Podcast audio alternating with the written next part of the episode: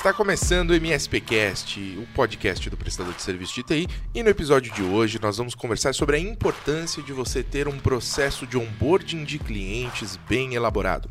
Se você quer aprender como receber melhor os seus clientes e fazer uma implementação de sucesso, acompanhe esse episódio que tem muita coisa boa por vir.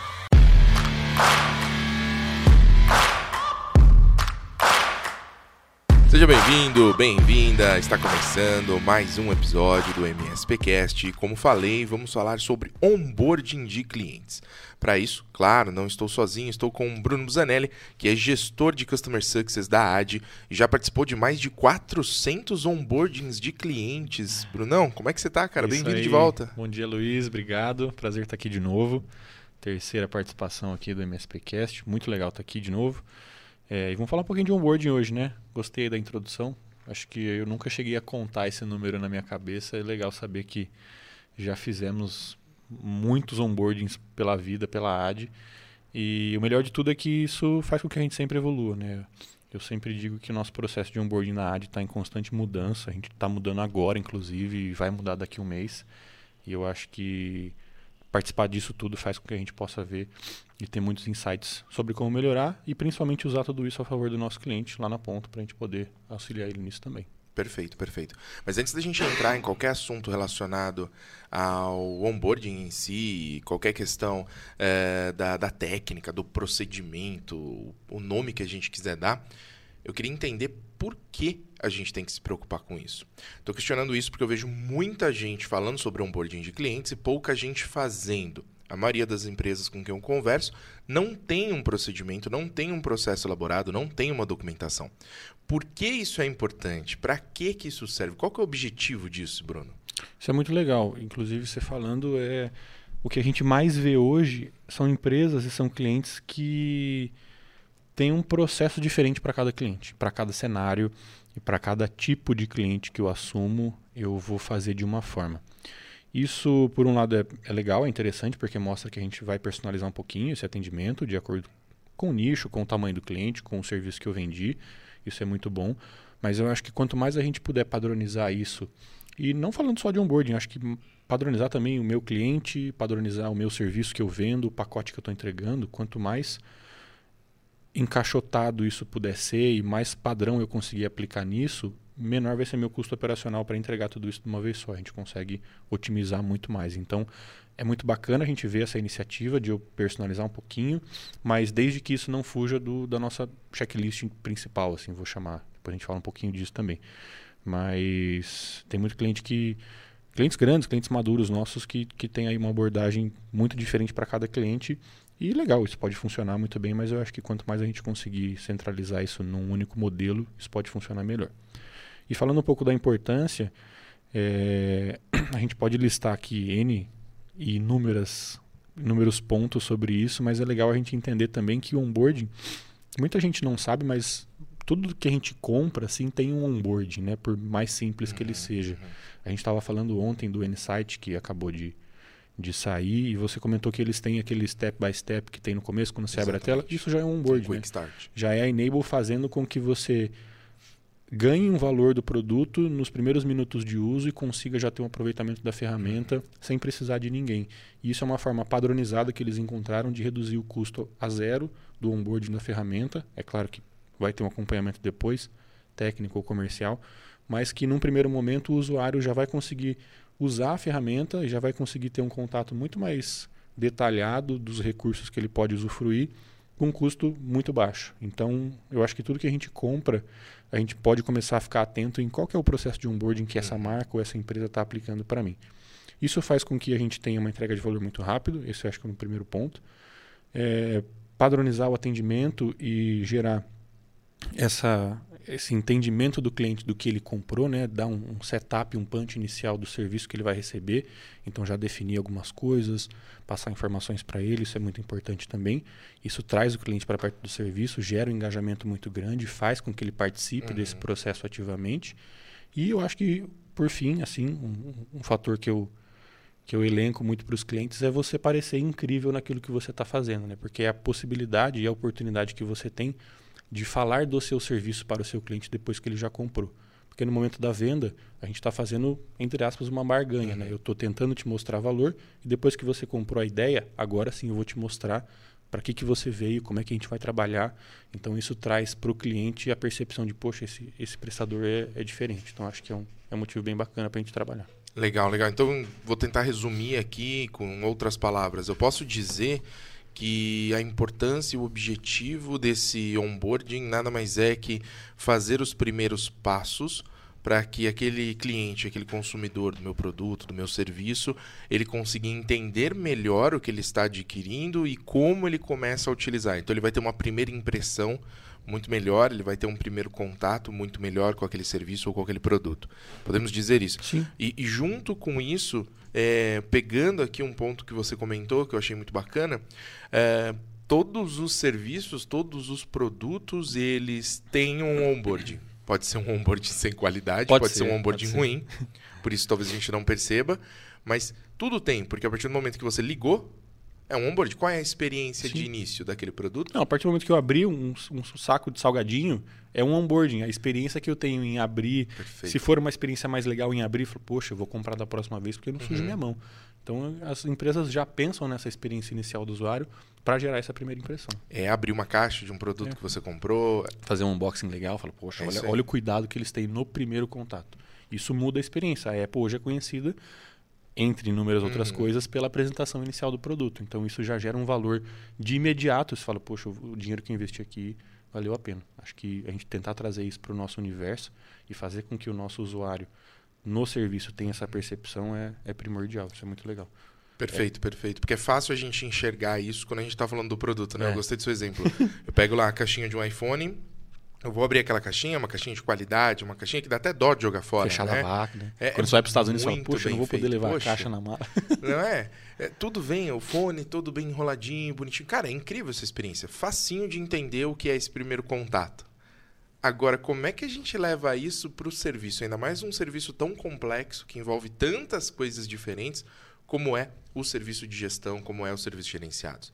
Acho que talvez fica difícil para o pessoal imaginar isso, porque é, aí não é só pensar numa caixa bonitinha. É muito mais complexo, tem muito mais itens, mas também essa experiência vai causar um impacto muito grande no cliente que está contratando. Ele já vai ficar com uma primeira impressão muito boa do prestador de serviço. Esse é o objetivo. né?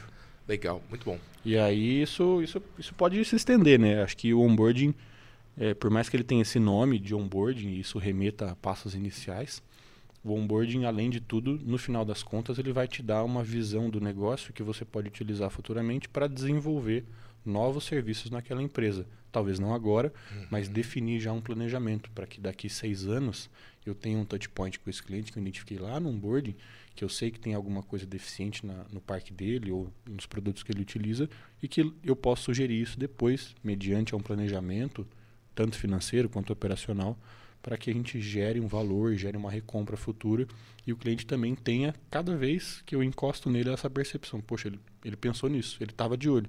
Lá no começo, quando eu falei, ele anotou, ele teve o cuidado e a delicadeza de guardar essa informação e usar ela depois. Então, além disso tudo inicial, isso vai dar aí uma longevidade para o seu serviço muito grande. É como se eu ensinasse o meu cliente a consumir o meu produto da forma adequada. Porque muitas vezes, quando a gente compra um serviço de TI, eu eu estava falando com o Thiago da Suporte, que é o Bruno que participou, ele tem um funcionário, tem um sócio lá que é o Thiago, e ele é falou o assim, sócio dele responsável pela É. área técnica, né? e ele falou assim para mim, Bruno, é, a coisa que eu mais ouço dos meus clientes é eu não sei o que eu comprei de você. Todo mundo que compra um serviço de TI não sabe exatamente o que está comprando. E ele tem uma expectativa do serviço que ele comprou, que às vezes não é aquilo que a gente vai entregar. Perfeito. Então é eu ensinar o meu cliente a consumir o meu produto da melhor forma. Setar já como é que vai ser essa jornada e, e aí utilizar de diversas técnicas e artimanhas para a gente alcançar esse objetivo. Legal, legal. Aproveitando, mandar um abraço aí, pessoal lá da, da que é incrível o trabalho deles. Parabéns. Um abraço a todos. E um ótimo Bruno. convidado para a gente trazer aqui também o Thiago. É isso aí. Já fica o convite. Vou falar para ele ouvir só porque a gente fala o nome dele, mas não vou falar o que, que é. Falou, Thiago, ouve lá que você vai aparecer no podcast. Se ele disser, nossa, adorei, mas não comentar nada porque ele é, não ouviu. quer vir. Ou não quer vir, né? Ô, Bruno, legal, obrigado, gostei. Ele pode falar assim, não, gostei, tá, tá fechado. Aí Muito gente- bom, muito bom, muito bom. Adorei a provocação. Não corta isso, hein? Beleza. Beleza. Agora então, a gente estava falando do prestador de serviço, ele vai implementar o serviço dele, o cliente não tem muita ideia do que ele contratou, porque para o cliente ele está contratando alguém que vai resolver o problema. Suporte, né? É, é o suporte técnico dele, ponto, é o menino do TI.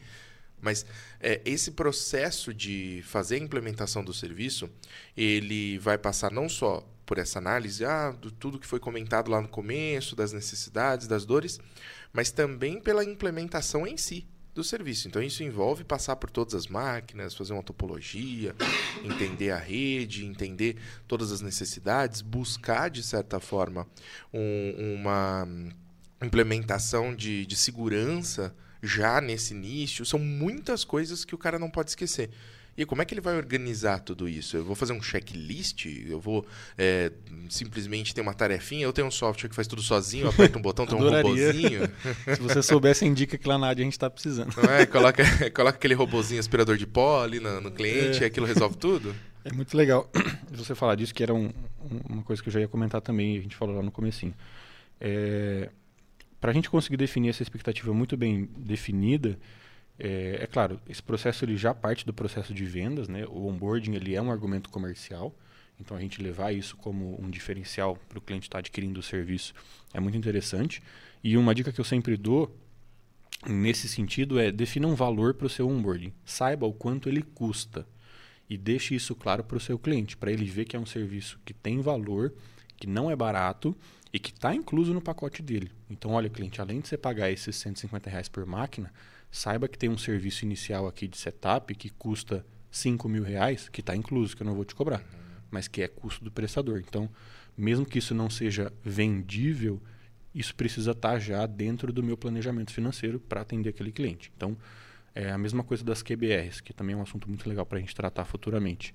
A QBR ela precisa ter um valor porque é difícil engajar o cliente em QBR. Então, se ele vê que, que aquela reunião tem um custo e se ele quiser comprar extra, custa mais, mas aquela programada é de graça, talvez ele gere um engajamento maior nesse processo.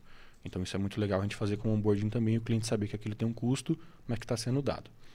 E o que você falou é, é, exatamente isso, é um checklist. Né? A gente, é, por muito tempo na AD, teve checklists nos nossos onboardings que ficava só com o profissional, mas agora o que a gente vai fazer, e é uma sugestão também para prestadores, ter um checklist público, entre aspas, que também seja de conhecimento do cliente. Isso veio muito de quando a gente fez o onboarding com a Plumes, que eles usaram um Canva compartilhado com a gente para a gente saber qual era a exata etapa um do onboarding, um né? cronograma né? de implementação, de integração, de configuração, quais eram as responsabilidades da Plumes e quais eram as nossas responsabilidades naquele processo, uhum. para que a gente pudesse ir para a próxima etapa. E isso é muito bom, a gente vai adotar isso também de ter essa, essa programação, esse agendamento compartilhado com o cliente. Porque ele sabe o que a gente vai fazer hoje, o que a gente fez ontem, se ele esquecer, ele tem material para voltar lá e ver. É, principalmente na, na gente que está entregando um software, é, o cliente precisa saber que no treinamento que ele fez na semana passada, ele viu tal coisa, que se ele esqueceu, ele pode rever.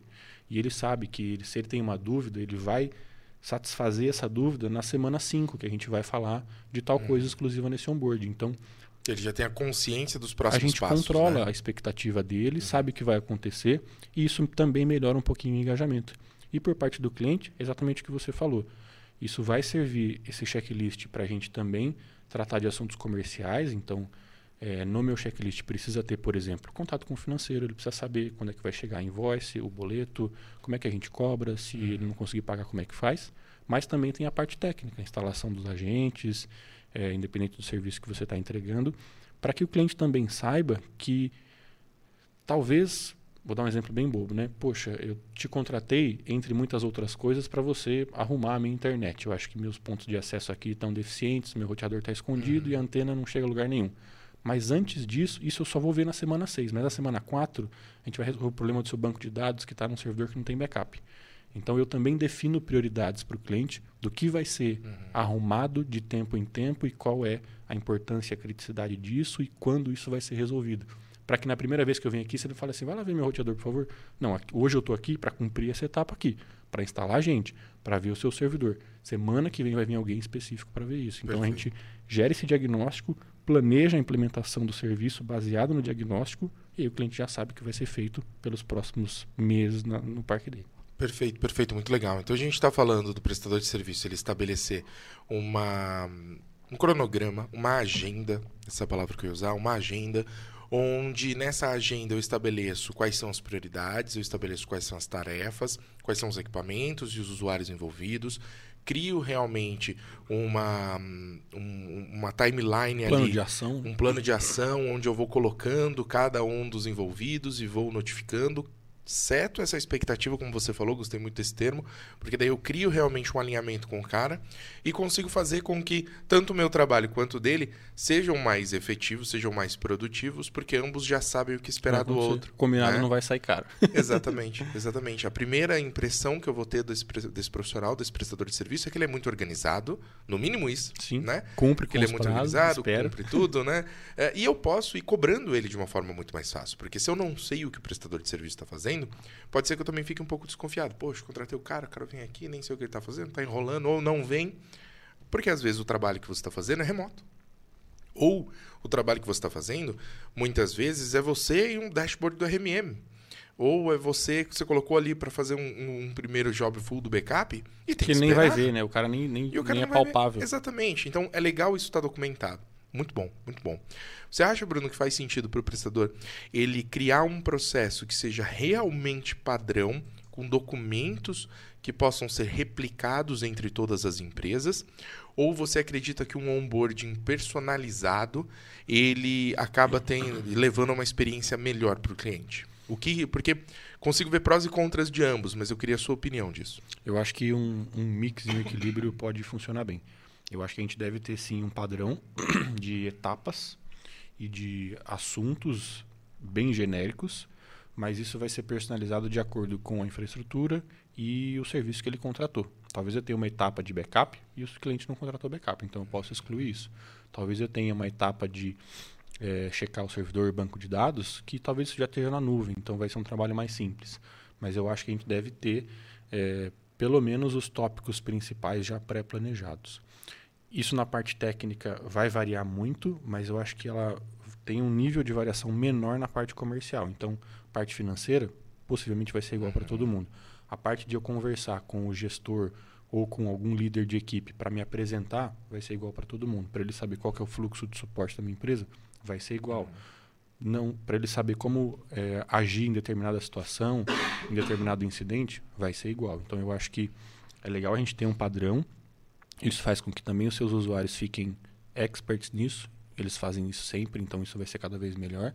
E aí a gente vai personalizando de acordo com a infraestrutura, as deficiências, às vezes até uma limitação financeira que o cliente tem de um serviço que ele não comprou.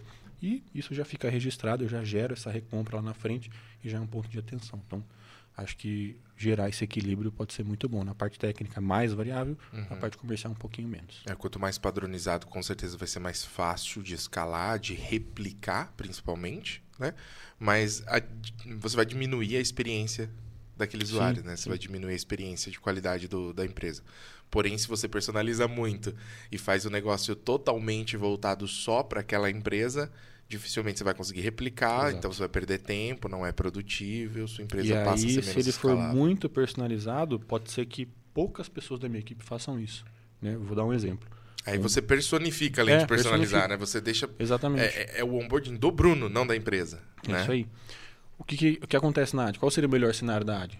O Rodrigo fazendo onboard. Perfeito. É o cara que mais entende, Sim. ele vai falar com o cliente de uma 100% forma personalizado para aquele negócio. né? Exatamente. Ele vai conseguir explorar pontos que talvez a gente não conseguiria, mas é uma coisa que não tem condição da gente fazer. Então o que a gente faz é tentar usar um pouquinho dele é, dentro de cada onboarding. De que forma? Identificando pontos desse cliente que o Rodrigo possa gerar insights para a gente levar para ele depois. Então, o que a gente tá- tem feito agora é assim: as primeiras reuniões elas são padrões, eu vou te, te passar coisas que eu preciso passar para todo mundo, que é financeiro, que é processo, que é treinamento, isso todo mundo vai ter que fazer. Tem uma segunda parte que ela é um pouquinho mais personalizada, mas ela ainda vai seguir um padrão, que é pontos principais de configuração no painel RMM, por exemplo. E a terceira, ela é mais variável e vai estar baseado no seu cenário. Então, se eu sei que você cobra por horas, eu vou usar essa terceira reunião para falar sobre isso. Uhum.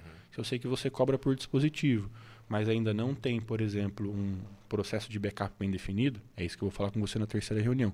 Então, a gente usa as primeiras reuniões para reunir informações e passar informação genérica e básica, para que na terceira eu gere algum conteúdo personalizado para você. E a gente mata a necessidade de ter um padrão, mas consegue também entregar para o cliente um diferencial e ele vai falar, poxa, eles entenderam o meu cenário e agora a gente vai gerar uma reflexão sobre isso e que pode me ajudar futuramente. Legal. É, uma, uma coisa importante aqui, fazendo um, um, acho que um paralelo a tudo isso. O onboarding. O onboarding, se a gente for fazer uma, uma tradução, é como você entrar a bordo. Subir né? no avião. então você entrou no avião, você entrou num barco, você está a bordo. Né? A partir do momento que você entrou, deixou de ser o processo de entrar e você já está lá dentro. Então o onboarding acaba. Mas se eu estou falando que o onboarding ele me cria um cronograma, ele me cria todo um, um, uma timeline onde nessa timeline eu digo, nesse momento eu tenho tal coisa, depois eu tenho outra coisa, depois eu tenho outra coisa, depois eu tenho outra coisa. Eu posso ter um ciclo que revisita tudo isso eu posso ter algo que, que depois vai ser utilizado para um acompanhamento contínuo, mas aí ou nós estamos falando de outra coisa, deixou de ser onboarding. Legal você falar disso. Eu queria retomar esse exemplo do, do onboarding que eu, você estava falando eu estava tava pensando. A gente entra no avião e está passando pelo onboarding. Mesmo depois que a gente entrou no avião, o que acontece? Tem o um procedimento padrão. Então é fecha a janela, sobe a mesinha, mesa embaixo do banco. Depois disso tem o quê? é, informações de emergência. Uhum. A aeromoça vai lá na frente e fala a mesma coisa todo o voo. Depois que começam as personalizações. Então, aí eu vou te oferecer uma bebida, você pede o que você quer. Vai chegar a janta, Perfeito. você pede o que você quer. Então, a gente tem um. Acho que é, é muito legal disso. Em todo serviço a gente tem um setup inicial, padrão, e depois vem uma parte personalizada para o cliente se sentir diferente. Isso é muito Mas legal. aí você já está no caminho. Está no caminho, exatamente. Já está ongoing. E é isso que acontece. No serviço, na prestação, e conversando com muitos parceiros, é muito nebuloso, e eu acho que isso é muito legal e, e é o intuito, essa transição entre um board e ongoing. Não existe um momento exato onde acabou um e comece o outro. É difícil definir que o meu onboarding tem um fim e uma data. Uhum. Até porque essa data ela vai ser só nominal, porque depois que acabou o onboarding, continua da mesma forma. O que a gente estava fazendo, os projetos que a gente definiu e o cronograma, ele vai seguir. Mesmo que a gente não chame mais de onboarding, tudo que eu gerei de insight, de informação nos primeiros momentos, que eu vou usar para o próximo ano, ou enfim, para o tempo que eu defini, é, é meio que uma, uma, conurbação, assim, não existe um, um, limite. Então, o onboarding ele acaba de forma vagarosa, ao mesmo tempo que ele vai dando espaço para um, um ongoing, e aí a gente entra, por exemplo, nas QBRs, que é uma outra estratégia para manutenção desse serviço, uhum. para o acompanhamento e para a longevidade, mas que não necessariamente deixa de considerar ou de utilizar as mesmas estratégias do onboarding, que é gerar informação, personalização, insight e plano de ação. É basicamente isso que o onboarding fez e que o ongoing vai fazer, com outro nome, com outro status do cliente, com mais informações daquele parque, mas que tem o mesmo objetivo. Excelente, excelente. Eu quero só é, aproveitar, é a segunda vez que a gente fala de, de QBR, que você cita QBR. Vamos é, facilitar o entendimento para quem, quem não está acostumado com esse termo. Normalmente a gente fala sempre sobre a importância de você ter reuniões com o seu cliente constantes. Essas reuniões, elas normalmente acontecem a cada dois, três, quatro meses e, e precisa acontecer ao longo de todo o contrato, ao longo de toda a prestação de serviço. Nessas reuniões, você vai revisar tudo o que foi feito, uhum. quais eram os planos para aquele período, e já vai também estabelecer quais são os planos para o próximo período. Né? Então, podemos dizer que QBR, se a gente fosse fazer uma tradução é, literal, seria justamente essa reunião de negócio do trimestre, isso certo? É né? É, e, e, essa reunião de negócio do trimestre é justamente essa reunião trimestral que a gente vem conversando há muito tempo, né? É, é, só que QBR fica muito mais, muito mais prático, né, da gente, da gente descrever. Só para quem não conhece esse termo, a gente fazer esse parêntese aqui. É, e, e inclusive falando com o Stefan esses dias, ele disse que QBR não é uma prática exclusiva do prestador para o cliente final. Né? Às vezes as próprias empresas internamente têm QBR. Se colocar uhum. Enable tem QBR é, todo, todo o tempo todo. Então isso é muito, muito interessante. Mas a QBR nada mais é do que a gente utilizar das mesmas estratégias do onboarding. E que, inclusive, é, muita gente fala, poxa, eu tenho dificuldade de gerar engajamento em QBR, é difícil fazer o cliente comparecer em reunião trimestral, o cara já nem leu um e-mail meu, quanto mais disponibilizar um tempo. E realmente eu entendo que é complexo, mas eu acho que uma das estratégias que pode ajudar a gente a, a atacar esse ponto é não tratar essa QBR como uma QBR individual e, e, singular, e sim como a continuidade do meu onboarding. Porque se lá no onboarding eu já falei para você que daqui 6, daqui 8, daqui 12 eu vou tocar em pontos específicos, você já está esperando por isso. E você já tem a expectativa de que isso aconteça. Então, a hora que chegar, não é novidade, a gente já planejou, já tem um plano de ação acontecendo e isso pode facilitar o engajamento do cliente. Então, é a gente é, não acabar o onboarding e começar a QBR, até porque a experiência do cliente pode ser interrompida nesse ponto, mas tratar isso como um fluxo natural. Ok, legal. E legal você ter falado disso, porque se a gente está falando de um, uma reunião trimestral, isso não necessariamente é separado do onboarding. Também posso ter um onboarding que leva muito mais de três meses, pode, dependendo pode. do cenário. Né? Então as coisas precisam ser mais fluidas, precisam ser mais é, até paralelas ali, tudo tem que acontecer ao mesmo tempo. Eu não preciso é, ter uma etapa que eu finalizo 100% o onboarding, a partir de agora, ó, acabou sua acabou. implementação. então daqui três meses eu volto para fazer uma. Não, as coisas podem Sim. acontecer de forma mais fluidas, né? Eu não preciso falar assim, acabou sua implementação. Eu falo assim, olha, o que a gente programou já está finalizado, mas a gente gerou a gente já manter, um né? outro ponto que eu vou entrar em contato com você daqui três meses, porque a gente está entregando um serviço ou está melhorando alguma coisa que vai culminar com o fim nesse período e a gente vai revisar isso nesse, nessa época. Então, gerar já esse agendamento, independente do tempo que a gente for utilizar, é, no onboarding pode ajudar a trazer o engajamento para essas reuniões. Né? E, e é uma das dos intuitos do onboarding, é trazer o cliente para perto, gerar esse engajamento e fazer com que ele veja valor nesses contatos que a gente vai realizar. Perfeito, perfeito. Legal a gente colocar também que, para facilitar tudo isso, a AD desenvolveu né, há algum tempo atrás um treinamento sobre onboarding, inclusive tem todo um material de apoio né, que a gente pode disponibilizar e vamos colocar um link aqui na descrição desse episódio para que você tenha acesso, para que você possa baixar todos esses materiais. Né? É, o que, que a gente tem nesse kit, Bruno? O que, que a gente tem, tem ali de, de, documentação?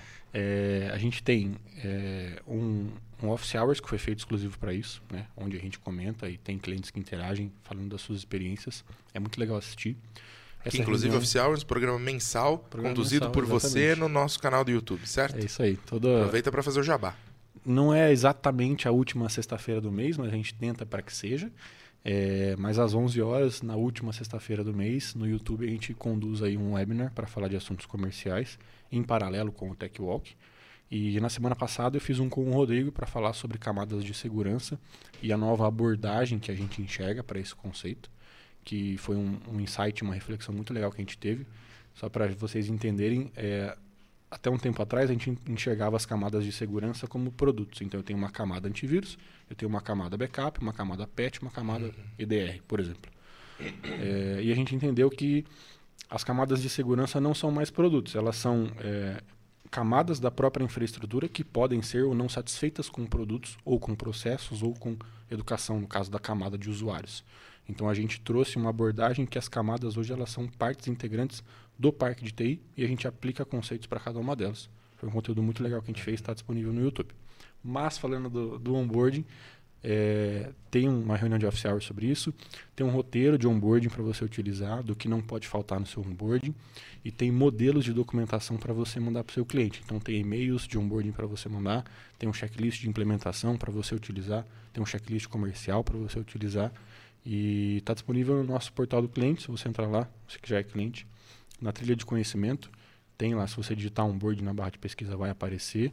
É, e também tem lá dentro é, um material sobre QBR. Né? A gente pode falar disso futuramente em outro episódio, mas se você já quiser se antecipar e, e ir atrás desse conteúdo, tem um material de QBR que aí é um material bem complexo que gerou acho que uns três ou quatro office hours na sequência para a gente matar uhum. ele inteiro e foi muito bacana, um sucesso. Virou um treinamento de verdade. Sim, virou um treinamento. É, é, show de bola, show de bola.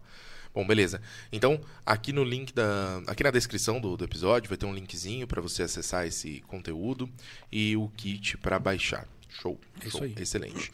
E para acompanhar o Office Hours, facinho. Tá lá no canal do YouTube. Canal do YouTube. O Office Hours ele é aberto para todo mundo, tá? Quem quiser entrar lá e assistir. É, os conteúdos que a gente desenvolve são só para clientes. Mas se você tiver alguma necessidade também e você não for cliente, a gente pode conversar, claro, não tem problema nenhum. E a gente não faz isso para tentar esconder o conteúdo. É que talvez você ter acesso a esse conteúdo sem um background de conceitos não faça muito sentido se eu te entregar um material você vai só implementar na sua empresa, possa ser um pouco complexo. Então não é nada relacionado a não, só cliente pode. Não, é porque para ele ser bem utilizado talvez mereça um, uma inflexão assim do seu serviço. Mas se precisar também não tem problema nenhum, a gente pode disponibilizar. Mas se você não é cliente da AD, considere se tornar, porque são bastante muitas vantagens. É isso aí. É isso aí. Uh, beleza. E então, para a gente conseguir fazer um apanhado aqui de tudo que a gente conversou e deixar tudo muito claro para quem está acompanhando a gente aqui no MSPcast, nós temos um processo de implementação do serviço, importantíssimo que, que você pense no teu negócio como você vai receber esse teu cliente a bordo, né? brincando aí com, com o nome onboarding, para que você tenha uma primeira impressão incrível, uma primeira impressão fantástica para o teu cliente. Ali você estabelece todo o cronograma de trabalho dessa implementação, vai fazer o levantamento das prioridades, vai também estabelecer as tarefas, vai dizer o que é responsabilidade do cliente, o que é sua. Também já levantamento você comentou sobre é, possíveis novos serviços ou possíveis equipamentos que precisem uhum. ser trocados. Sim. Eu acho que isso também entra nessa fase, certo? Exatamente. E aí, uma vez estabelecido tudo isso, inicia a implementação do serviço. Então, aquilo que chamam de implementação e que normalmente a pessoa vai, passa o dia inteiro é, fazendo inventário e deixando as máquinas atualizando, não, isso não é um onboarding, né? Isso é um serviço extremamente reativo, Sim. mal pensado, mal, mal planejado, né? Precisa ser melhor estruturado é, como você bem disse, levantar a questão da, da segurança, do backup, como é que está o servidor, etc. Por que não? Como é que está a rede, como é que está até os roteadores dessa empresa, entender se está tudo ok. E a gente não falou aqui, mas eu acho que cabe uma camada importante. Nesse momento do onboarding, cabe algum tipo de conversa, algum tipo de levantamento com os próprios usuários fazer com que esses caras eles façam parte desse, desse onboarding ou é algo que vai ser estabelecido exclusivamente pelo MSP e o gestor do cliente? Não, não, com certeza. É, a gente levar essa experiência para todas as camadas da empresa, eu acho que é de extrema importância. Até porque de nada adianta o gestor ou o diretor ou o dono da empresa ter a experiência de onboarding e o usuário final, aquela pessoa que realmente vai estar em contato com o seu serviço, com o seu fluxo de suporte, com a sua equipe técnica, não ter essa experiência e não ser devidamente incluída nesse processo. Então, a gente pensar na empresa dessa forma faz todo sentido. É, o, o, usuário final pode ser o seu maior inimigo ou o seu maior defensor dentro da empresa. Né? Então, a gente também contar com a visão dele sobre isso tudo, porque no final das contas é ele que realmente vai te apontar os problemas reais do dispositivo que ele usa, da infraestrutura que ele está inserido, da internet que ele está utilizando, sei lá, dos equipamentos que tem lá. Então você também trazer esse cara para perto e gerar essa cumplicidade com ele pode fazer com que ele te dê informações que vão ser cruciais, até para que você leve isso para o dono da empresa. Né? Olha, eu estava falando com os seus usuários, eu falo, nossa, realmente falou com os meus usuários, você conseguiu essa informação, poxa, que legal. Houve uma reclamação que, de X, é, ou houve um elogio de Y, e com isso a gente conseguiu é, definir algumas prioridades já pensando na experiência dele. É isso mesmo. A gente sempre fala, né, que, é, que algum, tem alguns clientes que fazem isso. Isso começou com SLS lá atrás, mas ele faz pesquisa de satisfação do serviço também, claro, mas também da infraestrutura que ele está inserido. Então, uhum. liga para o usuário e fala com ele o que, que ele está achando do computador, se o computador dele fosse mais rápido, como é que poderia ser. Acho que a gente falou um pouquinho disso também no, uhum. no podcast passado, mas a gente ter essa informação e essa percepção do usuário vai te trazer informações e insights e planos de ação que talvez só falando com o diretor, que geralmente é a pessoa que tem o melhor computador da empresa, talvez não seja tão, tão efetivo assim. Né? Então é muito importante considerar isso também. Verdade, muitas vezes a gente acha que é, um determinado negócio ele não tem necessidade de ter algum item, como por exemplo, ah, não é uma prioridade a impressora, porque é uma empresa de software. Porém, essa empresa de software precisa imprimir muitas Sim. coisas. O financeiro é, pode que parecer que não, coisa. mas todo dia nós temos uma impressora que todo dia é utilizada mais de uma vez por dia. Se essa impressora para, isso causa um impacto na vida de quem? Talvez não da minha. Se alguém me perguntar, Cara, para que precisa de uma impressora Nem sei quando parou. né? Agora, você começa a analisar que existe uso para aquilo quando você conversa com todos os usuários. E entende o que eles fazem. Ah, perfeito, perfeito. Eu acho que esse exemplo é, ele é bem didático, bem fácil de, de entender. Mas é isso. Agora, Brunão, alguma coisa que você queira incluir aqui, um recado final para o pessoal em relação à, importância do onboarding? Eu acho que todo mundo. A importância em si todo mundo já entendeu. mas é muito difícil de materializar. É diferente da caixinha lá da Apple, como a gente comentou no começo. Né? É, como facilitar a vida de quem está ouvindo a gente? É, legal.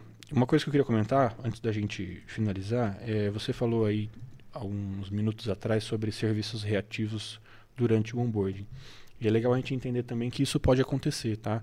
É, você está assumindo a responsabilidade de uma infraestrutura que muitas vezes tem deficiências que podem ir contra o seu serviço. Então, num primeiro momento, a gente resolver essas pendências de uma forma reativa é algo totalmente natural e indicado. Eu não vou começar a assumir uma TI e trabalhar de forma proativa se eu tenho alguns pontos técnicos que deixam a desejar. E para isso eu preciso aí de um setup inicial, de uma varredura, de uma manutenção específica, de uma homogeneização do parque que pode colaborar com o sucesso do meu serviço futuramente. Então, é, nesse primeiro momento, também mapear os serviços reativos que vão ser realizados, e é muito importante ter isso mapeado, porque por mais Sim. que ele seja reativo, ele não é imprevisível, ele está dentro já desse processo que você desenhou, e isso já vai estar tá contabilizado no seu custo, mas é muito importante a gente saber que isso faz parte, é indicado e você precisa fazer isso. Então, é, a gente sempre fala de serviços proativos, mas os serviços reativos não vão deixar de existir, eles têm sua importância e a gente precisa também ter atenção, não é simplesmente parar de olhar para eles que eles vão desaparecer. Mas eu acho que para quem aí está tá querendo começar, a gente vai levar a máxima dos últimos meses, que é o feito é melhor do que o perfeito. Então comece de algum jeito. Só assim você vai conseguir identificar quais são as dificuldades que você tem, quais são as demandas que você vai encontrar e definir estratégias para suprir essas deficiências e atacar essas demandas. E também faça com que o seu time faça parte disso, com um processo bem definido. Não só você futuramente vai conseguir fazer isso, outras pessoas da sua equipe podem fazer e você também vai dar para elas essa esse ímpeto e essa essa voz de importância e falar, nossa, hoje eu sou responsável pelo onboarding. Isso é muito legal para um funcionário ter essa, esse chapéu, essa capa. Então, comece fazendo, por mais simples que seja, é, use isso como clientes. Você pode até fazer isso em clientes da base para testar, fazer né, um, um, trial aí do seu uhum. onboarding com alguém que você tenha mais confiança. É, e pergunta para ele, fala, olha, eu vou realizar um processo aqui, me dá feedback, como é que foi, como Plano é que você se né? sentiu. É, inclusive, durante o onboarding, é até muito legal você colher esses feedbacks. Como é que está sendo até agora? O que, que você acha que poderia ter sido diferente ou melhor? Então, comece. De alguma forma, comece. Use os nossos materiais para te dar um norte para onde você vai, o que precisa conter dentro do onboarding para você não esquecer nada. Isso é muito importante. O checklist vai garantir que todas as etapas do onboarding sejam feitas e se a gente fizer da cabeça pode escapar alguma coisinha, então registre tudo uhum. isso e, e faça. Faça e vá melhorando. Eu acho que esse é o, a principal dica que eu dou, muita gente tem medo de começar por não saber como vai entregar ou como vai ser a experiência do usuário ou do cliente. Mas melhor do que a experiência que é hoje, que ele não tem nenhuma, você já vai conseguir entregar, que é uma experiência, por menor que seja, isso já é um degrau acima do que você tinha antes. Então comece, planeje, vá testando diferentes métodos, encontre uma característica sua, dê uma personalizada da sua empresa. Então, vou dar um exemplo muito simples. Tem um cliente nosso que ele faz mousepad para o cliente quando está fazendo onboarding. Isso é um custo super baixo, mas que personaliza e dá um mimo para todos uhum. os usuários com a logo do cliente e a logo dele. Então, além de tudo, ele está se fazendo presente lá, dando um presente para a empresa e ele vai ser super bem visto a partir de agora. E aí você escreve alguma coisinha, sei lá, algum fluxo, seu site, seu telefone, isso pode ajudar. Então, leve essa personalização da sua empresa para o seu processo e faça com que os seus clientes gostem disso também, tanto quanto você. Acho que é isso. Excelente, excelente. Acho que todo mundo gostou muito desse episódio de hoje, mas antes da gente encerrar, eu tenho um recadinho para todo mundo que está acompanhando a gente. Se você está ouvindo esse episódio hoje, no dia que estamos lançando, dia 26 de julho, uh, terça-feira, eu tenho um recado muito, muito especial para você. Essa semana, no dia 29, sexta-feira, então daqui três dias, nós temos um encontro marcado é o Esquenta MSP Summit. Se você não sabe o que é o Esquenta MSP Summit, eu vou te explicar rapidamente. É igual que a gente faz esquenta para ir para festa? É, você pegou o nome. então eu Aí, posso dizer que vai ter bebida barata e muita bebida barata. Né? Quase isso. vai ter muito conhecimento, conteúdo e informação de graça. Legal. De graça, online, ao vivo, por três horas sexta-feira, dia 29 de julho, das 9 ao meio-dia. O Esquenta MSP Summit é um encontro, é o evento do evento, o encontro prévio para você que, enfim, não preciso nem explicar o que é MSP Summit, eu tenho certeza que você já sabe que é o maior encontro de serviços gerenciados do Brasil e Graças a tudo que deu muito certo nos últimos meses, teremos ele presencial. É, vai ser maravilhoso é o nosso reencontro presencialmente lá em outubro. Mas antes disso, como a gente não aguenta esperar, e eu sei que você também não, nós vamos nos encontrar online. Então, no dia 29 de julho, eu espero você no Esquenta MSP Summit, onde a gente vai falar muito sobre como vai ser o evento em outubro. Vamos falar também sobre é, parte da agenda, quem são alguns nomes já confirmados. Teremos algumas presenças especiais de alguns dos nossos palestrantes. Já vamos trazer aí uma boa pincelada de conteúdo. Tem muita coisa para aprender nesse evento. Vai ter sorteio, vai ter spoiler, vai ter um monte de informação. Cara, tá imperdível. Que legal. Uma agenda completa por três horas. É, estamos preparando uma experiência fantástica para esse lançamento do MSP Summit 2022. O retorno. É, o retorno presencial. É isso aí, é isso aí. Então, dia 29 de julho, sexta-feira agora, não esquece, já põe na agenda enquanto você está me ouvindo aqui falar. Já cansou de ouvir minha voz falando desse evento, mas vai marcando. Tô aqui enrolando para dar tempo de você marcar na agenda. 9 horas. Luiz, cara, como é que eu vou acessar isso? Tá muito, muito fácil. Joga no Google, esquenta MSP Summit. Tá facinho, Já você vai já aparecer. vai, você já vai ser direcionado para nossa página. Ou acesse nosso portal ad.com.br, que lá a gente tem todas as informações no nosso calendário de eventos. Ok? Muito bom. É isso lá aí. também. É isso aí. E claro, de praxe já, né? Link na descrição do, do episódio, Isso aí. todo mundo já sabe. É isso aí. Então fechou. Bruno, muito obrigado pela presença novamente. Espero aqui que a gente se reencontre em próximos episódios. Precisando, tamo aí. Foi fantástico esse papo. Quero agradecer também a todo mundo que acompanhou a gente até agora. É, esse episódio ficou muito bacana e está disponível em todas as plataformas e agregadores de áudio. Então, se você está escutando no Spotify, no Apple Podcast, Google Podcast, Deezer, entre vários outros, dezenas aí de plataformas, é, você tem acesso ao nosso episódio. Então, por favor, aproveita e pega esse agregador favorito, esse software favorito que você tem aí no seu celular e que você está ouvindo a gente. Aproveita e coloca lá cinco estrelas, segue a gente, acompanha, deixa um recadinho pra gente, dessa forma a gente sabe que esse conteúdo tá causando algum impacto para você. Tem algum feedback, tem alguma reclamação, sugestão, quer participar ou quer simplesmente importante. indicar alguém? Manda uma mensagem pra gente. É só nos procurar nas redes sociais, no arroba Lu Montanari ou no arroba Ad, ou então pelo LinkedIn.